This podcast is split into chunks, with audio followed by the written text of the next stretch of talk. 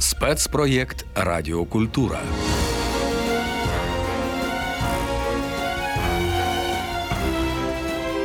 Радіопубліцистичний серіал «Авантюристи».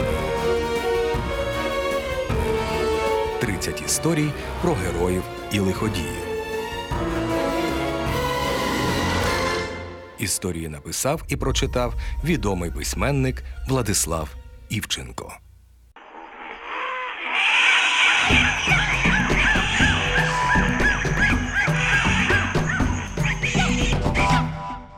Цар острова, або як нащадок українських козаків, ледь не став правителем Нової Гвінеї. Микола Миклухо-Маклай встиг за своє життя зробити купу відкриттів, побути мертвим, богом та культурним героєм, а планував стати правителем. Хоча нічого такого бурхливого життя не віщувало. Наш герой народився в родині інженера-залізничника Миколи Миклухи, що походив з давнього козацького роду. Миклухи служили у Стародубському козачому полку. Згодом ця територія, як і багато інших козачих земель, в 1919 році була передана Росії, нині це Брянська область. Миклухи відзначилися під час російсько-турецьких війн, а з остаточним загарбанням України Російською імперією перейшли, як і значна частина козацької старшини, у дворянство. Батько Миколи вчився у відомому тоді Ніжинському ліцеї.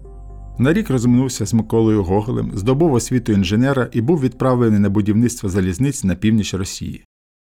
Саме в селі Новгородській губернії 5 липня 1846 року і народився Микола Миколайович Миклуха. Вдома здобув хорошу освіту, чому сприяла матір, донька полковника руської армії, що мала суміш німецької та польської крові. Вже у 4 роки Микола навчився читати, а до 7 років опанував латину, французьку та німецьку. Цю схильність до мов Миклуха демонструватиме і надалі. Не дивлячись на успіхи, хлопчика відмовилися приймати до 1 класу, бо він був слабкий здоров'ям, до того ж дуже затинався. Лише з переїздом родини до Петербурга у 12 років Миколу було зараховано до гімназії, одразу у 3 клас. Навчання він так і не закінчив, бо завчасно пройшов всю програму і почав, як вільний слухач, відвідувати лекції в Петербурзькому університеті. Саме там хлопця та його брата затримали поліцейські, що розганяли мітинг студентів, які вимагали більше свобод. Вже за 4 дні братів відпустили, бо Миклухи стверджували, що просто проходили повз і в протестах участі не брали. Це була перша серйозна пригода Миколи, і ризикувати йому сподобалося. Миклуха продовжив ходити на лекції, причому між умовними фізиками та ліриками зробив вибір на користь перших. Тоді серед освіченої частини російського суспільства панував культ природничих наук, прогрес яких вражав. Всім хотілося бути на передньому фронті змін, тож гуманітарії часто полишали свої науки і предмети та починали займатися біологією чи геологією, працювати з мікроскопом чи телескопом, збирати колекції тварин чи мінералів. Микола Миклуха захопився зоологією. Але в процесі навчання знову потрапив під нагляд поліції, яка звинуватила його у революційній роботі. Миколу виключили з університету, а до цього додалася важка хвороба. Петербурзький клімат став згубним для хлопця. Миколі потрібно було лікування на німецьких курортах. Але в Російській імперії не можна було просто так виїхати за кордон. Для цього був потрібен закордонний паспорт, який поліція видавати не хотіла. Лише після огляду комісії з 9 лікарів Микола отримав паспорт і навесні 1864 року виїхав до Німеччини. Там Миклуха поєднав лікування і навчання у найкращих германських університетах – Гейдельберзі, Лейпцизі і Єні. Саме в Єнському університеті викладав Ернст Геккель, блискучий вчений і завзятий пропагандист дарвінізму. Досить швидко Миклуха став найкращим студентом Геккеля, а невдовзі вже відправився з улюбленим викладачем у подорож. Спочатку в планах була італійська Месіна, де Геккель збирався вивчати середземноморську фауну. Але вже по дорозі з'ясувалося, що на півдні Європи спалахнула епідемія холери, і уряди закрили кордони. Тому Миклуха з Геккелем вирушили на Канарські острови. На островах вчені старанно досліджували прибережні води. Під час одного з плавань велика хвиля залила човен, який почав тонути. Геккель згадував, що дуже боявся за Миклуху, який не вмів плавати. Але той не панікував, а спокійно вичерпував воду з човна. Хоробрості Миколі Миклусі було не займати. Миклуху дуже цікавила Африка, яка була на відстані 100 кілометрів від острова. Тож він відплив туди на кораблі, висадився в Марокко, де одягнувся арабське вбрання і вирушив у глиб країни.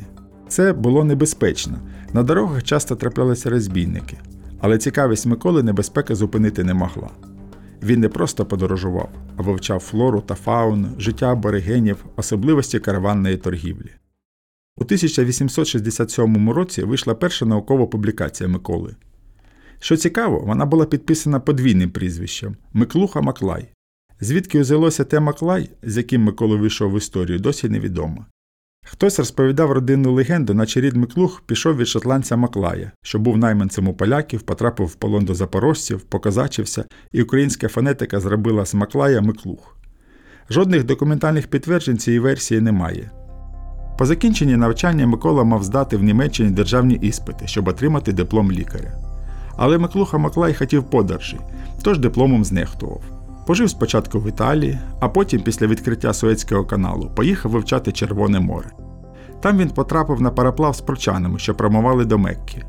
Не дивлячись на місцевий одяг, Миколу викрили як немусульманина. Один з прочан запропонував викинути невірного у море, щоб той не заплямував святу для мусульман землю. Миклуху врятували лише втручання капітана, який наказав кинути провокатора у трюм. При цьому чоловік зламав руку, Миклуха спустився до нього і надав медичну допомогу. Микола зміг дістатися до Аравії, де найняв човен і став вивчати коралові рифи, а також життя місцевих арабів, рибалок та ловців перлин. Там же Миклухо-Маклай захворів на малярію, напади якої давалися йому дуже важко. Радіопубліцистичний серіал «Авантюристи. 30 історій про героїв і лиходіїв». На Радіо Культура слухайте історії відомого автора детективів Владислава Івченка. Без грошей і хворий Миклухо-Маклай повернувся до Російської імперії і майже одразу звернувся до Російського географічного товариства з пропозицією організувати експедиції на південь.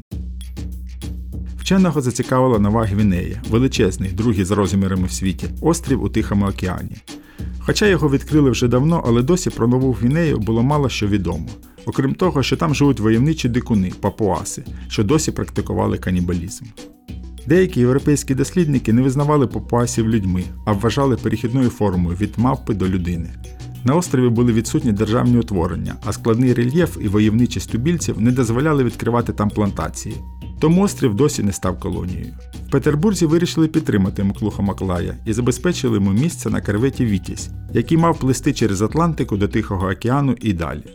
За планом, корвет не мав приставати до Нової Гвінеї, туди Микола мав дістатися самостійно. Миклухо-Маклай планував залишитися на острові на кілька років. Зрозуміло, бажання оселитися серед людожерів дуже збуджувало цікавість до Миколи серед публіки. Гірше було з грошима.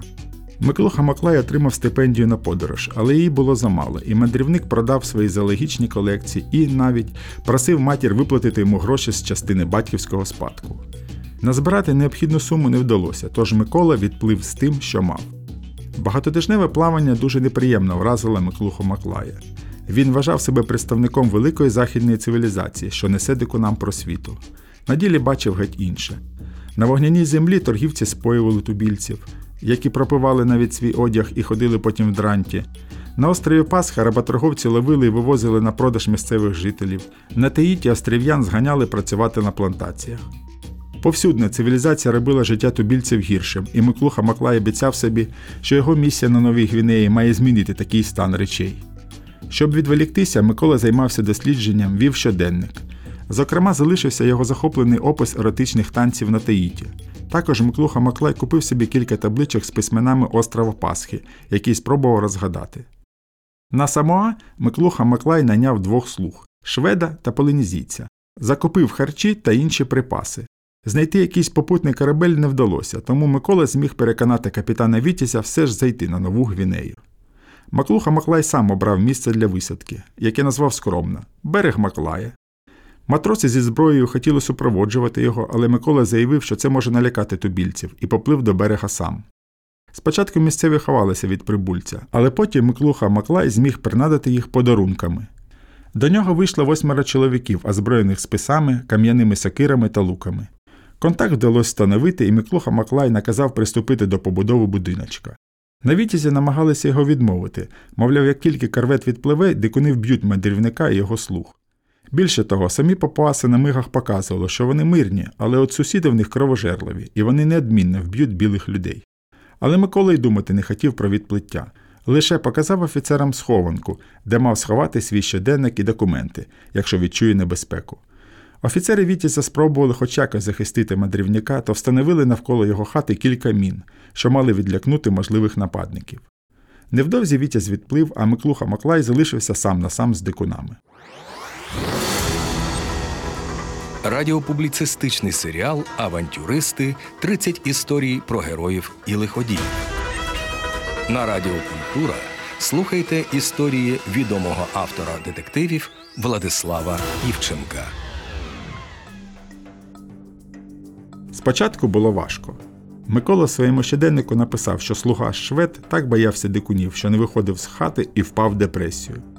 Сам же Миклухо-Маклай відвідав кілька сусідніх сіл, причому револьвер свідомо залишав вдома.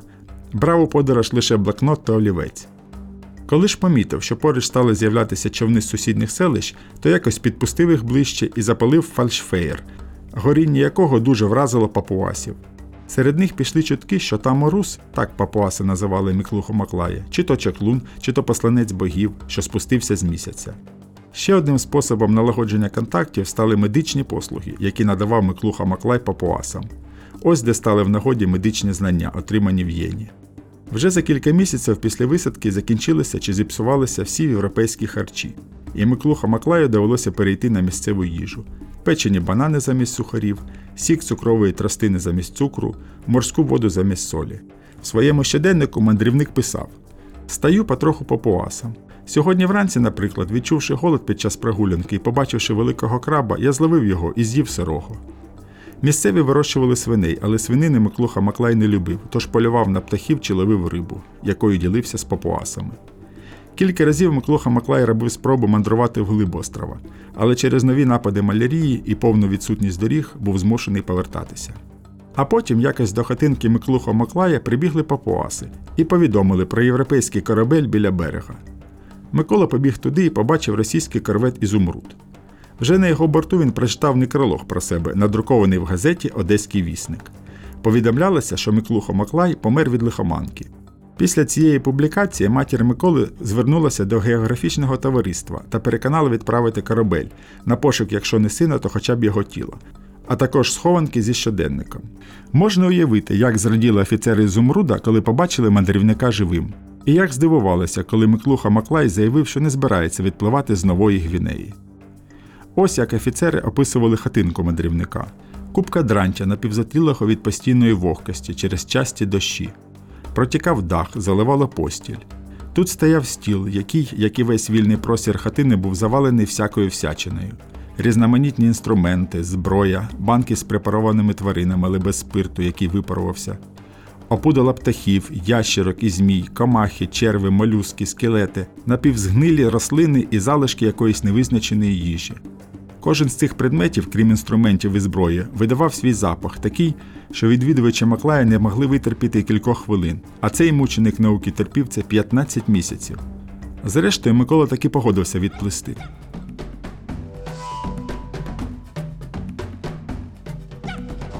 Повертатися до Росії Миклуха не хотів і знайшов фінансування для нової експедиції, цього разу на західну частину Нової Гвінеї, що була проголошена колонією Нідерландів. На новому місці Миклусі довелося відбивати напади і вести переговори. Він був неприємно вражений тим, що місцевих папуасів часто викрадали в рабство пірати. Дізнавшись про плани Англії анексувати східну частину Нової Гвінеї, Миклухо-Маклай звернувся до царя з пропозицією узяти ці землі під протекторат Росії. Причому себе Миклухо-Маклай бачив ні багато ні мало правителем берега Маклая. У своєму листі Микола писав: «Не як росіянин, а як Тама Боро-Боро, найвищий начальник папуасів берега Маклая, я хочу звернутися до царя з проханням про заступництво моєї країни і моїх людей і підтримати мій протест проти Англії».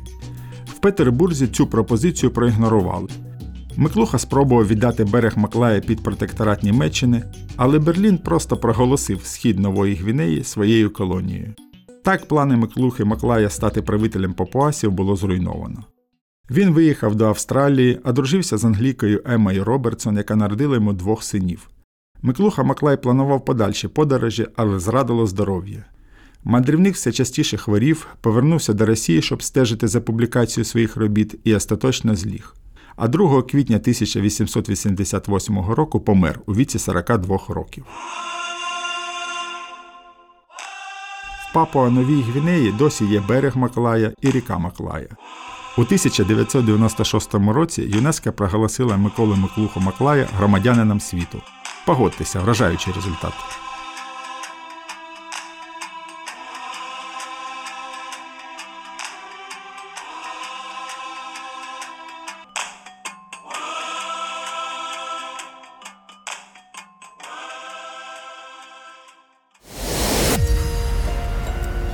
Ви слухали радіопубліцистичний серіал «Авантюристи.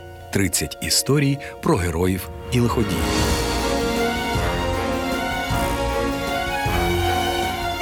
Написав і прочитав відомий письменник Владислав Івченко. За режисерським пультом Марина Гольцева. Продюсерка проєкту Світлана Свиридко.